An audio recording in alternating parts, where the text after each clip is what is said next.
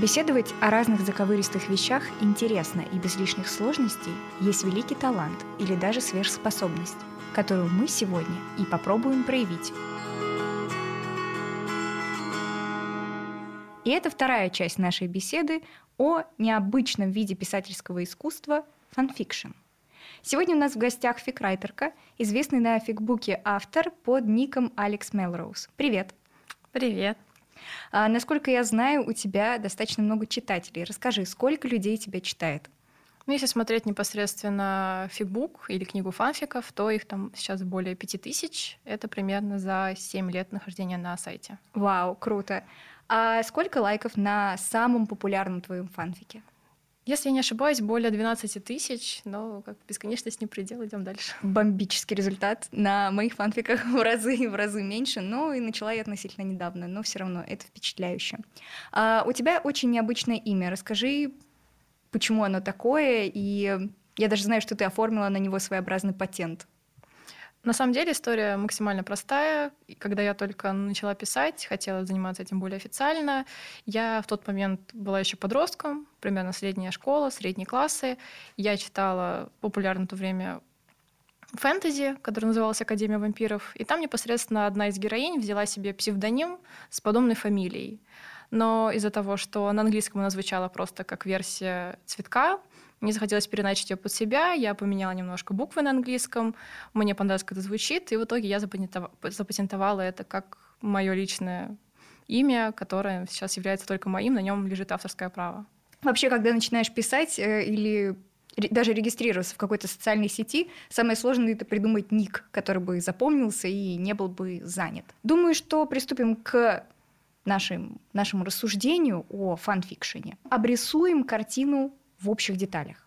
Фанфик – это фанатское искусство или самостоятельное творчество?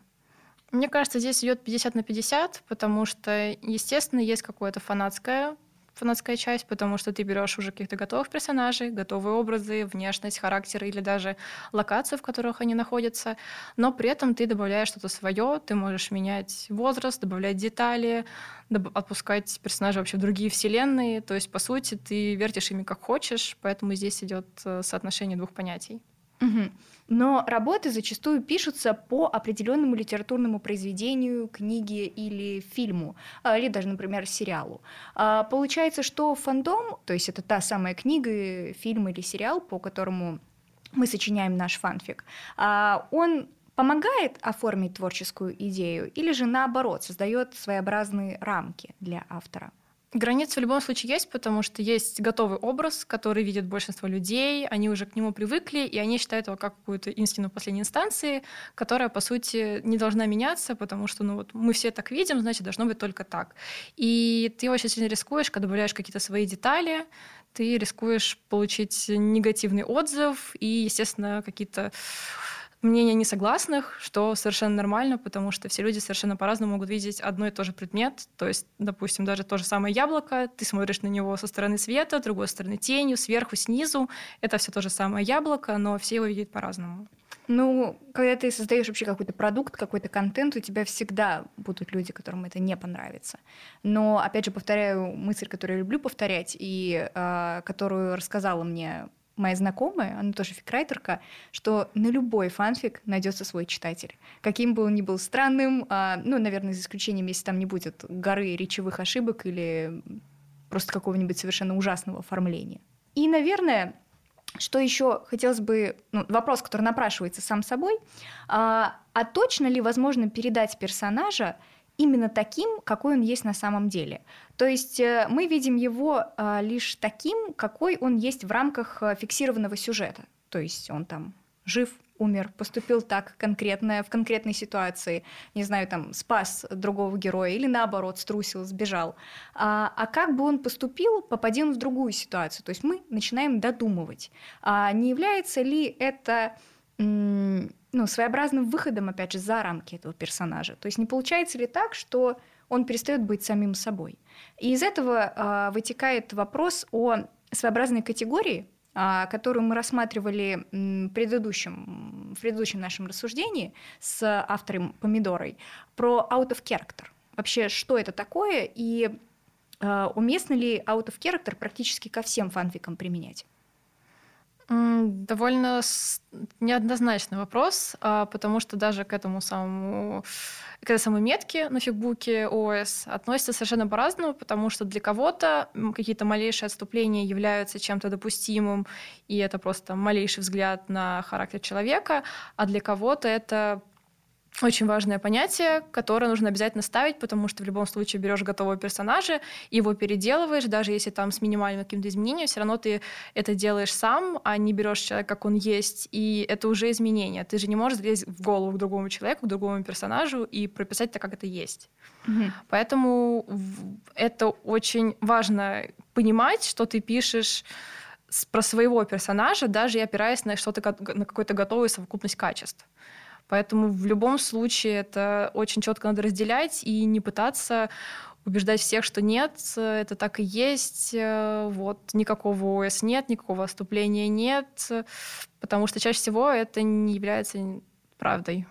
Но максимальная реалистичность, она же все равно невозможна. Даже если мы рассматриваем актера, актрису, певца, певицу, кого угодно, человека, который есть в этой реальности – мы все равно никогда не сможем... Мы, мне кажется, что мы все равно должны ставить метку ООС или ООС, потому что мы его не знаем.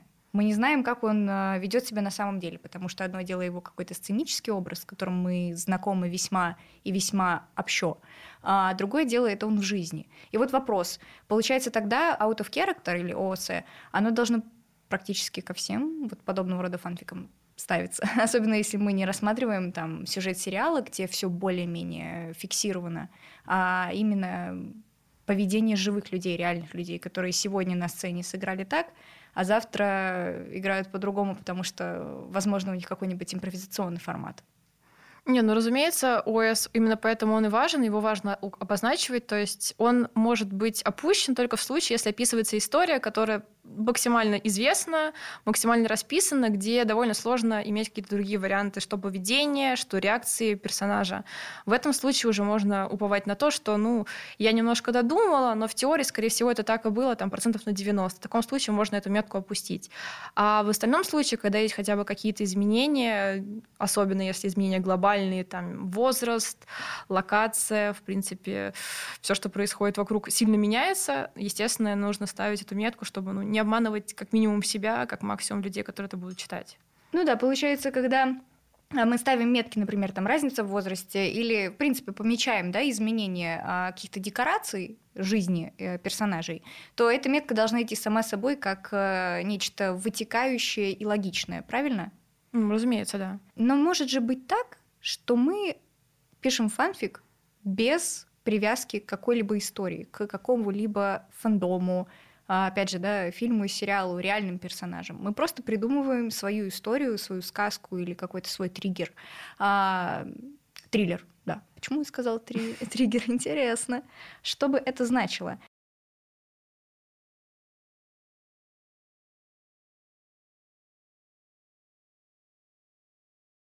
Можно ли вообще писать а, произведение, которое будет называться фанфиком, без привязки к фандому? Ну, само, само понятие фанфикшн, оно подразумевает, что это именно фанатское творчество, которое опирается на что-то уже относительно готовое. То есть есть готовая история, готовая совокупность персонажей, которым вдохновляются люди, и они начинают по ним что-то придумывать дополнительно, потому что им было что-то непонятно в истории. То есть оттуда появилась, допустим, метка «пропущенная сцена». То есть у тебя есть готовый сюжет, но ты понимаешь, что ага, вот здесь, допустим, человек завернул налево, и все, история обрывается, а ты думаешь, так, а что могло произойти, когда он повернул на это налево? И ты начинаешь это разбирать. То есть, конечно, есть такое понятие, как оригинал, непосредственно mm-hmm. в, на, на том же самом фикбуке, но я с трудом могу его отнести именно к фанфикшену, это немножко совершенно другая тема. А фанфикшен, он больше про готовые уже какие-то характеры, про готовые сюжеты, которые дополняются, разбираются там или минимально видоизменяются. Получается, почему тогда оригинал есть на фикбуке? Почему не на каких-то других платформах, где люди делятся своим литературным творчеством? То есть, по сути, книга фанфиков. Оригинал там закреплен как отдельный жанр. А с какой целью? Для чего? Мне кажется, именно из-за того, что фикбук очень популярен, там большое количество людей. То есть люди хотят писать, люди хотят аудиторию. И на каких-то других сайтах, менее популярных, менее знакомых, они такую отдачу не получат в любом случае, потому что э, там нет такого большого количества читателей. А фикбук, он... Ну, про зарубы поспорила какая-нибудь. Ну, может быть. Я просто кроме фикбука не знаю практически других каких-то локаций, там каких-то минимальных. А самый вот популярный, там буквально всем уже оскомину набил этот фикбук. То есть его знают в любом случае все, и там огромное количество читательской базы.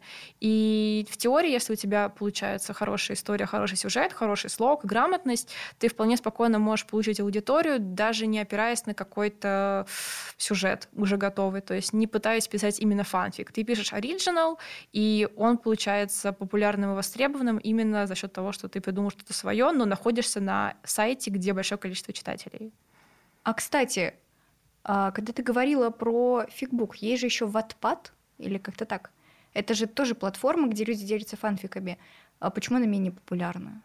Она появилась гораздо позже, и, мне кажется, она менее раскручена, потому что фикбук, он был как-то всегда на слуху, там не всегда по хорошему случаю, разумеется, но Wattpad, он стал более раскручиваться в последнее время, может быть, не знаю, года полтора, хотя до этого я даже раньше не знала о том, что вообще существует такая платформа. Я узнала о ней только из-за того, что мне писали люди и узнавали, могут ли они мой текст выложить туда, указав автора. Mm, я благодаря так. этому только узнала, что вообще существует другая платформа. Я часто зам- замечаю такую тенденцию, что на Wattpad'е сидят люди, у которых возрастная категория ниже, то есть это где-то в районе пятнадцати-шестнадцати лет. Фикбук — это немного постарше история, там от двадцати и выше. Возможно, мой довод здесь может быть некорректным. Я бы не согласилась. Я бы сказала, что на фикбуке могут быть спокойно сидеть и десятилетние люди. Тут как бы очень сложно сказать, что там сидят люди постарше. Наоборот, мне кажется, на фикбук крайне редко лезут люди, которые там двадцать пять плюс. Здесь уже на кого нарвешься, на кого попадешь, потому что иногда думаешь, что автор достаточно мал по своему возрасту, а потом выясняется, что ему уже давно есть восемнадцать, уже лет десять как.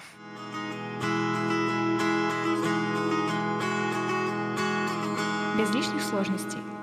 Когда мы говорим про возраст, всегда возникает вопрос о том, уместно ли людям определенного возраста знакомиться с фанфикшеном, потому что у нас есть кимки и различный сексуальный подтекст.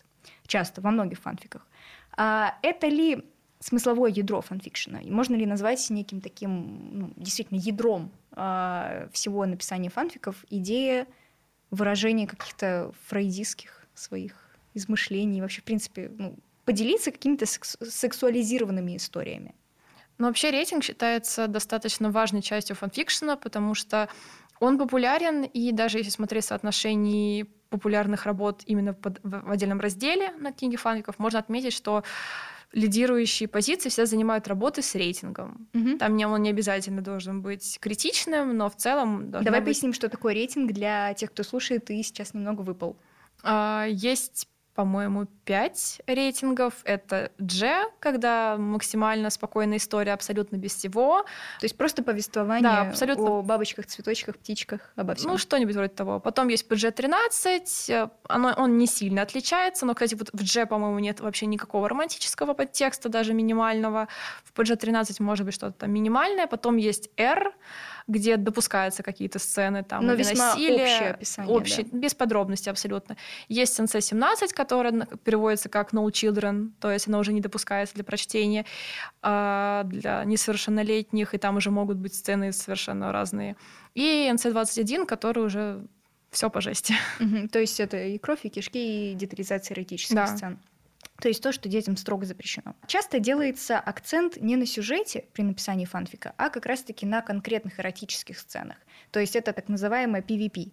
То есть это особая метка, правильно говорю, метка же, которая ставится в работе, которая будет сосредоточена целиком на э, истории, связанной с сексом. Порно without plot. Да, yes. да, да. То есть порно без сюжета. А, или же даже в больших произведениях, там, размера макси, то есть которые там на двести страниц, а, сексуализированным сценам уделено а, большое внимание. Как думаешь, почему так? То есть просто потому, что в других типографиях, например, такое бы не допустили, ну, к печати просто. Или это как-то связано особен... с особенностями жанра фанфикшена? Ну, отчасти есть такое, да, что довольно трудно представить э, книжку на полке, которая будет содержать именно столько подробной сцены, там, не считая пятьдесят оттенков серого, допустим. А ведь это изначально был, был фанфик. Да, по сумеркам. Угу. Это понятно, да. А, но в любом случае это трудно представить хоть, хотя бы несколько лет назад. Сейчас уже спокойно, сейчас совершенно разная литература может быть на полках в книжном, это уже вопрос другой. Но изначально... Да, на Фибу приходили именно почитать что-то подобное, потому что нигде больше такой возможности не было. А если, опять же, говорить про возраст, для молодежи, для подростков это какой-то запретный плод, что-то непонятное, неизвестное, которое в других местах ты пока не можешь понять, разобраться, что это, куда это относится. И, но тебе интересно, ты хочешь это узнать, и единственный выход — это пойти читать хотя бы что-то подобное. Поэтому это изначально пользовалось популярностью именно с точки зрения как образование. Хотя mm-hmm. бы вот такое минимальное в, через буквы. Mm-hmm. А почему вообще а, вся эта история с фанфикшеном, она не обладает должной монетизацией? То есть, как думаешь, почему люди вкладывают фанфик просто ради своего интереса? То есть, чтобы поделиться тем, что я написал, что я написал. Но никак это не, монети- не монетизирует. То есть, максимум, что может сделать а, автор на фикбуке, это прикрепить номер своей карты, да, и сказать, вот если вам понравились мои работы, донатьте. Но не больше. Почему э, фикрайтерство так мало монетизируется? Из-за эротического этого подтекста? Или вообще, как думаешь? Нет, совершенно точно не из-за этого подтекста. Мне кажется, это совершенно не связано. Э, я могу судить по себе, что обычно... Э, писательство не считается чем-то, что заслуживает монетизацию. То есть ты не считаешь, что это какая-то картина или какое-то серьезное, не знаю, музыкальное произведение, то есть что-то, что считается тяжелым трудом. То есть когда ты сидишь и корпеешь часами, там, допустим, над холстом. Гоголь с Достоевским вращаются вот так просто. Ну, я говорю именно про себя. То есть для меня всегда писательство казалось, что это ну, что-то простое, ты сидишь, ну там что-то написал, напечатал, и все, и молодец, и хорошо пошел. А потом сидит какой-нибудь бедный несчастный художник, который со всеми этими слоями, с лайнами может мучиться не одни сутки и перерабатывать, и переделать, и вот это уже считается чем-то более сложным, и в этом плане уже, да, это считается, что надо как-то за это что-то получать, то есть когда продают мерч или продают свои работы в другом каком-то формате, это уже понятно. А в плане фикрайтерства это реально просто больше похоже что-то для души. То есть есть такие авторы, которые вот, если вы хотите следующую главу, вот скидывайте мне деньги, только в да. таком случае я это выложу. Не знаю, для меня это как-то выглядит немножко некрасиво. Это потребительское отношение. Это потребляться, я бы сказала. Все равно получается, что многие авторы, они доходят а, в своем творчестве до такого этапа, что осознают, им нужно развиваться дальше, становиться полноценными писателями, точно так же, как было с «пятьдесят оттенков серого», когда это был фанфик, который вдруг стал бестселлером. То есть что-то такое происходит внутри человека, что он понимает, я хочу сделать из себя писателя, потому что я могу, я имею какой-то внутренний ресурс для этого. То есть это какой-то психологический переворот происходит. Или это просто ощущение э, наличия у себя аудитории, что ли? То есть людей, которые тебя поддержат. Ну, изначально, когда ты пишешь э, фанфик, ты не думаешь о том, что ты можешь куда-то зайти, что это может вылететь. У тебя просто есть идея, и ты не хочешь оставаться наедине с этой идеей, ты пытаешься куда-то ее деть. А оставить просто непосредственно ее у себя в столе, ну, тоже обидно, а вдруг кто-нибудь случайно попадет, прочитает, понравится, расскажет еще кому-то, и вау, ты получаешь огромное количество отдачи. То есть я абсолютно уверена, что автор э, оттенков, она не думала, что у нее будет такая популярность, настолько, что миллионные тиражи, что это будут съемки Фильмы, фильмов да. и просто огромное количество внимания ко всему вот этому. То есть, скорее всего, просто у нее была какая-то фантазия, у нее была какая-то идея, которую ей хотелось это воплотить.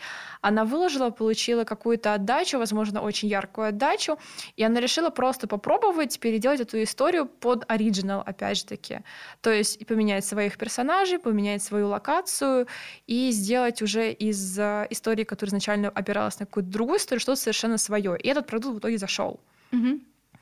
И, по сути, это происходит, мне кажется, почти у каждого райтера. То есть никто изначально не планирует становиться, не знаю, новым Горьким или новым Достоевским. Никто это не планирует. Кто-то сидит себе спокойно, тихо в уголочке, пишет то, что ему нравится, и делится на сайте в надежде, что... эта работа на свою аудиторию, чтобы вы вместе могли обсудить, что вот какой у меня классный персонаж вышел. но мне кажется, что у всех есть какая-то такая маленькая надежда, что а вот вдруг вот вдруг именно выстрелит. Вот эта история, она прямо вот все, я буду таким классным, замечательным и получу очень-очень много теплых слов, потому что отдача для творческого человека — это самое важное. Мое наблюдение, что многие авторы популярных фанфиков, самых популярных, зачастую очень скромные люди. Вот э, в тихом омуте черти водятся.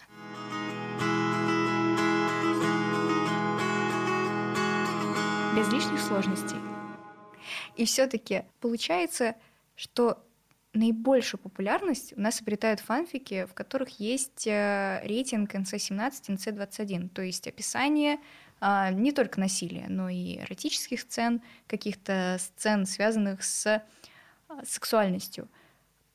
Является ли это каким-то новым витком в развитии нового поколения или, в принципе, в изменении человеческой психологии, то есть изменение отношения к телесности? Или, например, даже если мы углубляемся в философские, да, подтексты, это влияние постмодернистских тенденций? Или же это... просто какая-то особенность фанфикшена как таковая?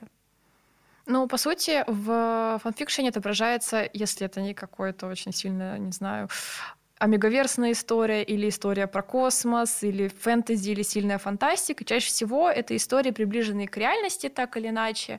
И все вот эти сцены, они являются частью реальности, по mm-hmm. сути. И нет ничего странного в том, что людям, прописывая жизнь реальных людей, хочется прописать что-то подобное, тоже относящийся к жизни любого человека, грубо говоря. То есть, наоборот, появляются, наверное, периодически вопросы, когда прописывается максимально детальная, подробная, серьезная история про людей, про отношения, и там даже близко нет ничего около романтичного, это все или сглаживается, или оставляется за скобками. Mm-hmm. То есть тогда уже появляется вопрос как бы, к реалистичности, к достоверности, то есть ты перестаешь непосредственно верить в то, что происходит, в то, что ты читаешь. А нельзя сказать, что мы рассуждаем о э, популярности, например, меньшинств сегодня, да, то, что все чаще говорится о, об эл гэ бэ тэ-сообществе и прочих. А, по, по, идет популяризация бодипозитива и других тенденций. Нельзя ли это связать как-то с тем, что в фанфикшене уделяется большое, больше внимания к телесности, в принципе, к нетрадиционным отношениям? Или это какие-то процессы, которые идут параллельно и не взаимосвязаны друг с другом? Ну, мне кажется, вот про меньшинство и бодипозитив совершенно не связано с этим, что это совершенно разные детали. То есть то, что сейчас а, стали проще говорить про эти темы, это mm-hmm. да. Сейчас новый век, люди относятся ко всему проще, говорят про все свободнее, уже не загоняют никого в границы, в рамки, уже нет каких-то... четких границ, которые были раньше, когда категорически все это запрещалось, пресекалось, а сейчас, наоборот, это даже наиболее популярно. Сейчас, наоборот, сложнее привлечь внимание к работам с, грубо говоря, традиционными отношениями, чем к работам с нетрадиционными отношениями. То же самое, как бодипозитив. Я, конечно, с таким не сталкивалась никогда за все время, что я нахожусь на Ficbook и что я читаю. Но, опять же таки, это про свободу, про отсутствие каких-то границ и про желание выражать реальность, как она есть. Можно ли определить фанфик как своеобразный способ sexual education? Я думаю, даже очень можно так сказать, потому что половое воспитание у нас очень плохое в стране, его категорически никак не показывают, не объясняют, отсюда и это прекрасное шоу по телевизору, и, и аборты, и разводы, и все категорически огромные проблемы с подростками, которые не понимают, как им с этим справляться, и но все это интересно, поэтому они лезут на Ficbook в попытке узнать про это ближе. То же самое, как я говорила до этого, как запретный плод. Они по-другому это и пока еще не могут узнать, и они узнают это единственным возможным способом. Поэтому отчасти на людях, которые пишут рейтинговые работы, лежит некая ответственность за то, что они пишут, чтобы впоследствии не обманывать никаких людей. Создать здравые представления об этом. Да, потому что бывает, ты открываешь работу, и там, я не знаю, все продолжается сутками, и ты совершенно не понимаешь, как на это реагировать, потому что, ну, вот посидит какая-нибудь девочка лет тринадцати, и у нее будет четкое осознание, что все происходит вот так, а потом, естественно, у нее будут большие проблемы. Ну да, ожидание реальности будет, некорректное восприятие. И все-таки, почему девочка лезет на Ficbook читать фанфики слэш-направления? Направление, где описывается связь гомосексуалистов, а не натуральные отношения, то есть между мужчиной и женщиной. Мне кажется, это что-то еще более непонятное, то есть то, что она по отношению к себе совершенно не может понять вообще никак. Как это происходит, как это возможно. Скорее всего, в таком возрасте они даже не понимают, что это вообще бывает.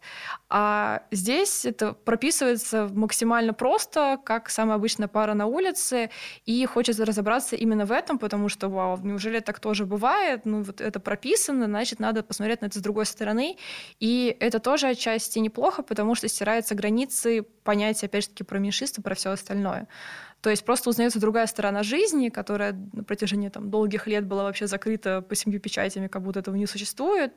А сейчас к этому относятся уже проще, спокойнее. То есть это переход к своеобразной такой толерантности, которая прививается чуть ли не с самых малых лет. Да, и человек принятие. Сам ее себе прививает, заходя на такие сайты.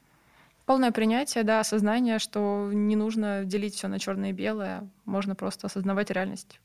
Казалось бы, такая тема, да, вроде бы табуированная и своеобразная, но она именно прививает, в, прививает человеку э, здравое восприятие действительности в какой-то степени, потому что он перестает делить мир на черное и белое, на однозначно плохое и хорошее. Да, это какое-то, возможно, удивление ужасное, когда ребенок открывает, ну, не ребенок. Ребенок не надо. Ну, да, не ребенок. Допустим, шестнадцатилетний человек, достигший возраста согласия, открывает э, фанфик и сталкивается с чем-то для него незнакомым. Да, возможно, сначала будет шок, потом будет принятие, сколько, какие там стадии идут.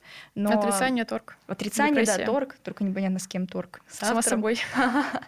И потом он достиг, достигнет того уровня, что сможет совершенно спокойно принимать своих товарищей, возможно, у которых будет действительно такая ориентация.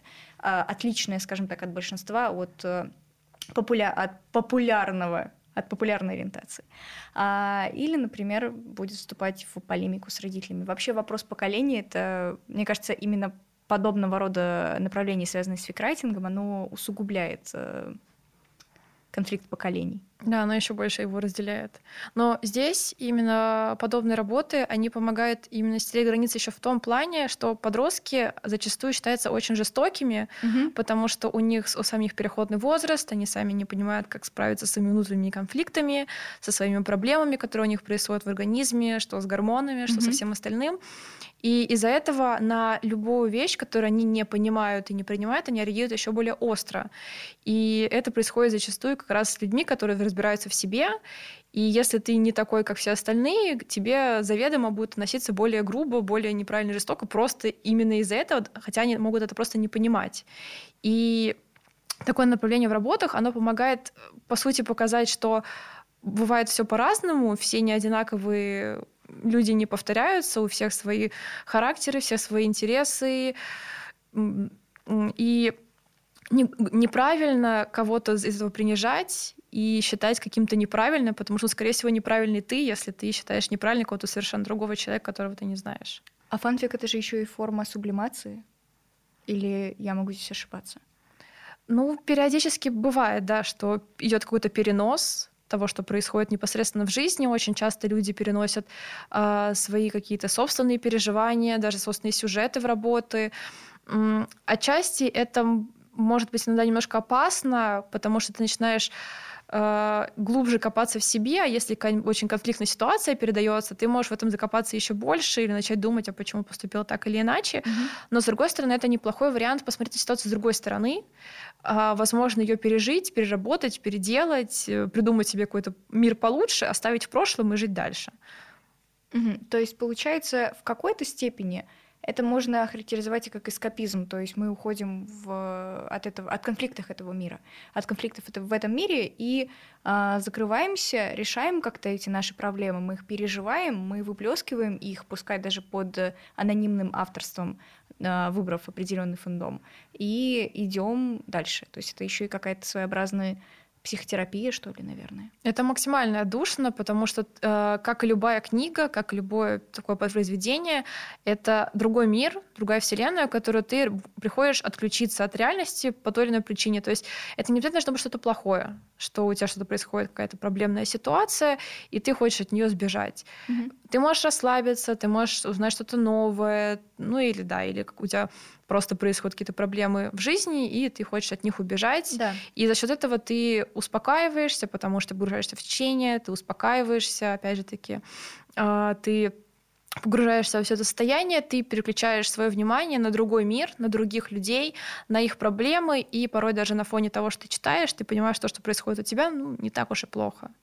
В принципе, так происходит, когда мы читаем и любые другие книги, например, того же Толстого и Достоевского, тоже какие-то свои миры, в которые мы погружаемся, и иногда выходим наверх с хорошим настроением, а иногда погружаемся еще в большую бездну и полная тоска.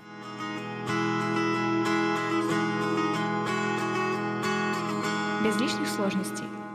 Получается, что фанфик – это э, самостоятельный жанр, или же он обречен на вечную зависимость от уже существующих популярных произведений. То есть это то, что всегда вынуждено быть пародией на какой-то оригинал. Uh, ну, я повторюсь то, что говорила до этого, что фанфикшн, он опирается на уже что-то готовое, то есть довольно сложно сказать, что это может быть чем-то отдельным. Если это будет чем-то отдельным, это будет уже не фанфик. Uh-huh. Это будет, опять же таки, оригинал или просто, опять же таки, оригинальное произведение. Отдельно книга, отдельный сюжет, который, если он не опирается на что-то уже готовое, это уже не является, по сути, термином фанфик. И я не считаю, что плохо и дальше развивать фанфикшн, потому что нет ничего плохого, чтобы учиться писать, опираясь на что-то готовое. Mm-hmm. Мы все учимся на чем-то уже готовом. То есть даже все истории, которые мы прописываем, которые мы пробуем, они были написаны до нас. Довольно трудно придумать что-то, что никогда нигде больше не повторялось вообще в принципе, потому что за столько времени существования вообще Вселенной уже все сюжеты по миллиону раз были прописаны во всех возможных вариациях, все характеры, все возможные, не знаю, диалоги. То есть все, что ты можешь, это брать из своей головы совокупность моментов, которые да. ты где-то услышал, увидел, и собирать его что-то новое в надежде, что это прозвучит как-то неординарно. Но, по сути, это так или иначе уже где-то было написано или сказано.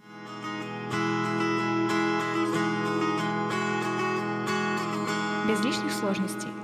И, наконец, завершающий вопрос. В чем секрет популярности авторов на фикбуке? Mm.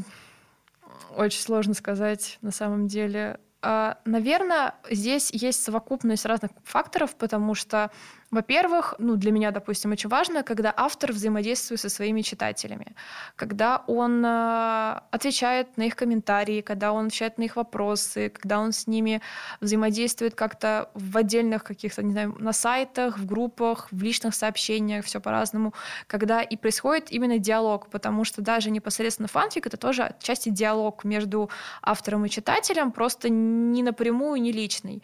Но очень важно именно лично показать, что ты не какое-то там возвышенное создание, которое находится где-то наверху, а вы сидите там внизу, читаете то, что написано.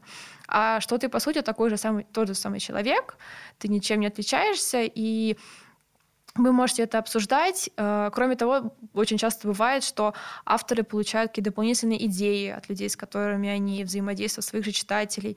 А читатели порой замечают какие-то косяки, не выставившее ружье на стене. Mm-hmm. И это тоже очень помогает, это очень, очень важно. Поэтому вот если посмотреть на популярных авторов, они в постоянном коннекте со своей аудиторией. Да, в предыдущем, в предыдущем нашем диалоге мы заметили такой термин, и, вернее, употребили такой термин, как гипертекст, когда читатель и автор, они могут меняться местами. Например, на фикбуке это публичная бета, то есть когда ты можешь отправить какие-то свои ремарки на текст, можешь своим комментарием повлиять на сюжет. Мне кажется, это, в принципе, особенности некого такого постмодерни... постпод... а, я всегда буду оговариваться, говоря это слово, постмодернистского течения. Мне кажется, что это сюда относится, потому что в предыдущем диалоге мы пришли вот, вот к, этой, к этому логическому завершению. Хотя, может быть, ты считаешь иначе. Не, ну это, естественно, имеет место быть, потому что именно про это я, по сути, говорю, что возможность mm-hmm. взаимодействовать так или иначе, потому что ты, когда читаешь книгу Пушкина, ты, к сожалению, не можешь сказать, что, блин, вот здесь было плохо, mm-hmm. вот здесь нелогично, ты сломал, не знаю, характер персонажа, вот как-то, ну, не так, переделывает. Ты не можешь это делать ну, по огромному количеству факторов. Mm-hmm. Как минимум, потому что... ну Потому что это Пушкин. И это было давно, как минимум. А здесь человек находится вот на расстоянии одного сообщения. Ты можешь написать как что-то положительное, так и там относительно критичное, если ты готов нести ответственность за такое высказывание. И Именно это очень важно, именно на, благодаря этому многие авторы получают свою популярность, потому что они не уходят в какую-то стратосферу, они mm-hmm. находятся наравне, и они взаимодействуют со своей аудиторией. Аудитория очень нуждается именно в возможности взаимодействия со своими кумирами. Как бы пафосно это не звучало, потому что ну, ну кто-то называет кумирами, но слово такое. Да, для автора читатель должен быть другом, братом и товарищем. Ну, не обязательно столько понебратства, конечно, это тоже бывает очень странно, потому что бывают совершенно разные читатели, но не уходить от них слишком далеко и не считать себя каким-то небожителем и светилом. Да, да, да, вот это да. Иногда бывает так, что автор не гениален, у него в тексте ошибки, у него очень специфический слог, да и вроде бы сюжет фанфика очень прост и известен, просто, наверное, даже примитивен, но работа безумно популярная. Почему так бывает?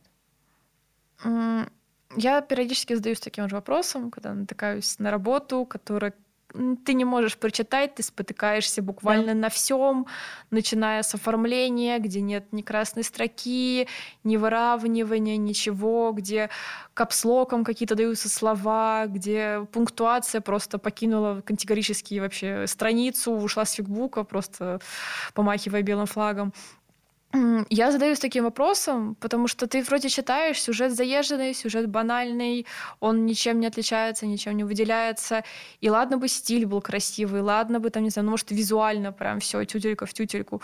А здесь просто, по сути, минусы по всем фронтам, а почему-то очень много работ. В этом плане я даже не, не смогу ответить на вопрос, потому что я очень часто задаюсь таким вопросом и пока ответа не нашла. Одна из загадок вселенной.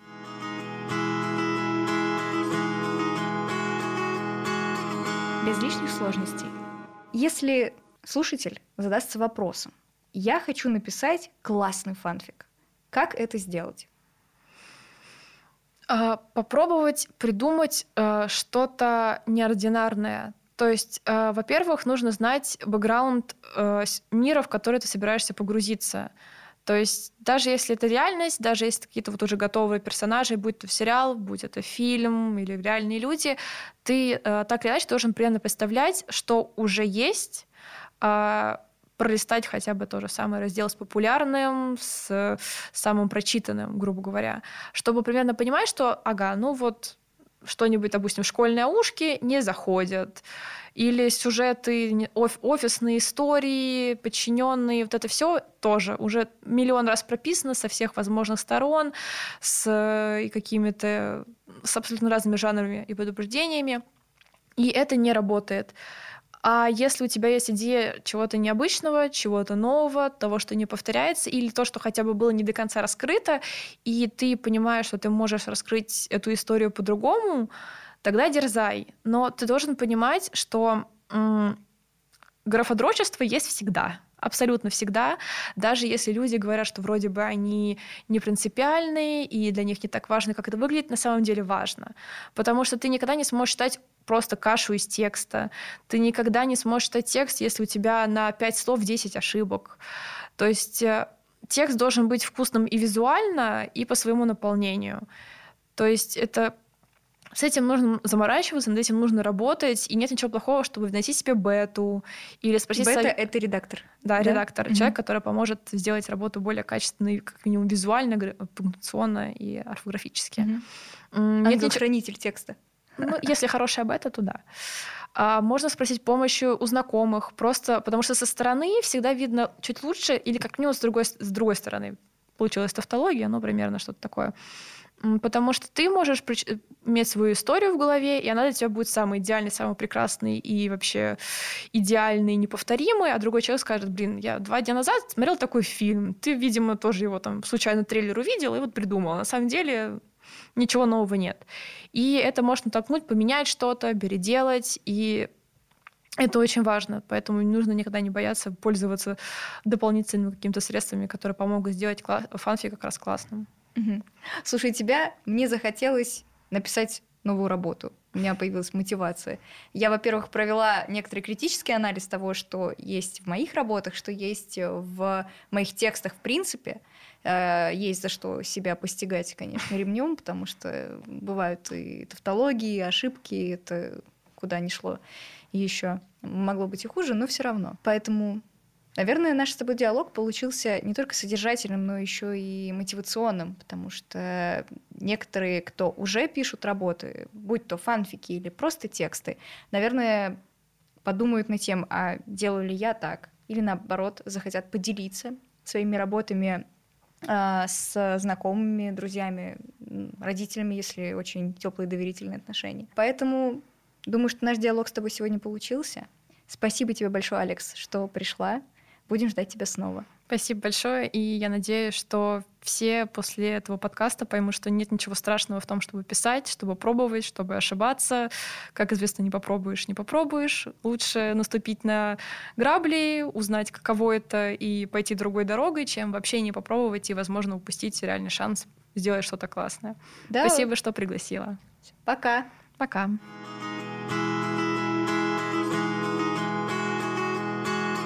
Без лишних сложностей.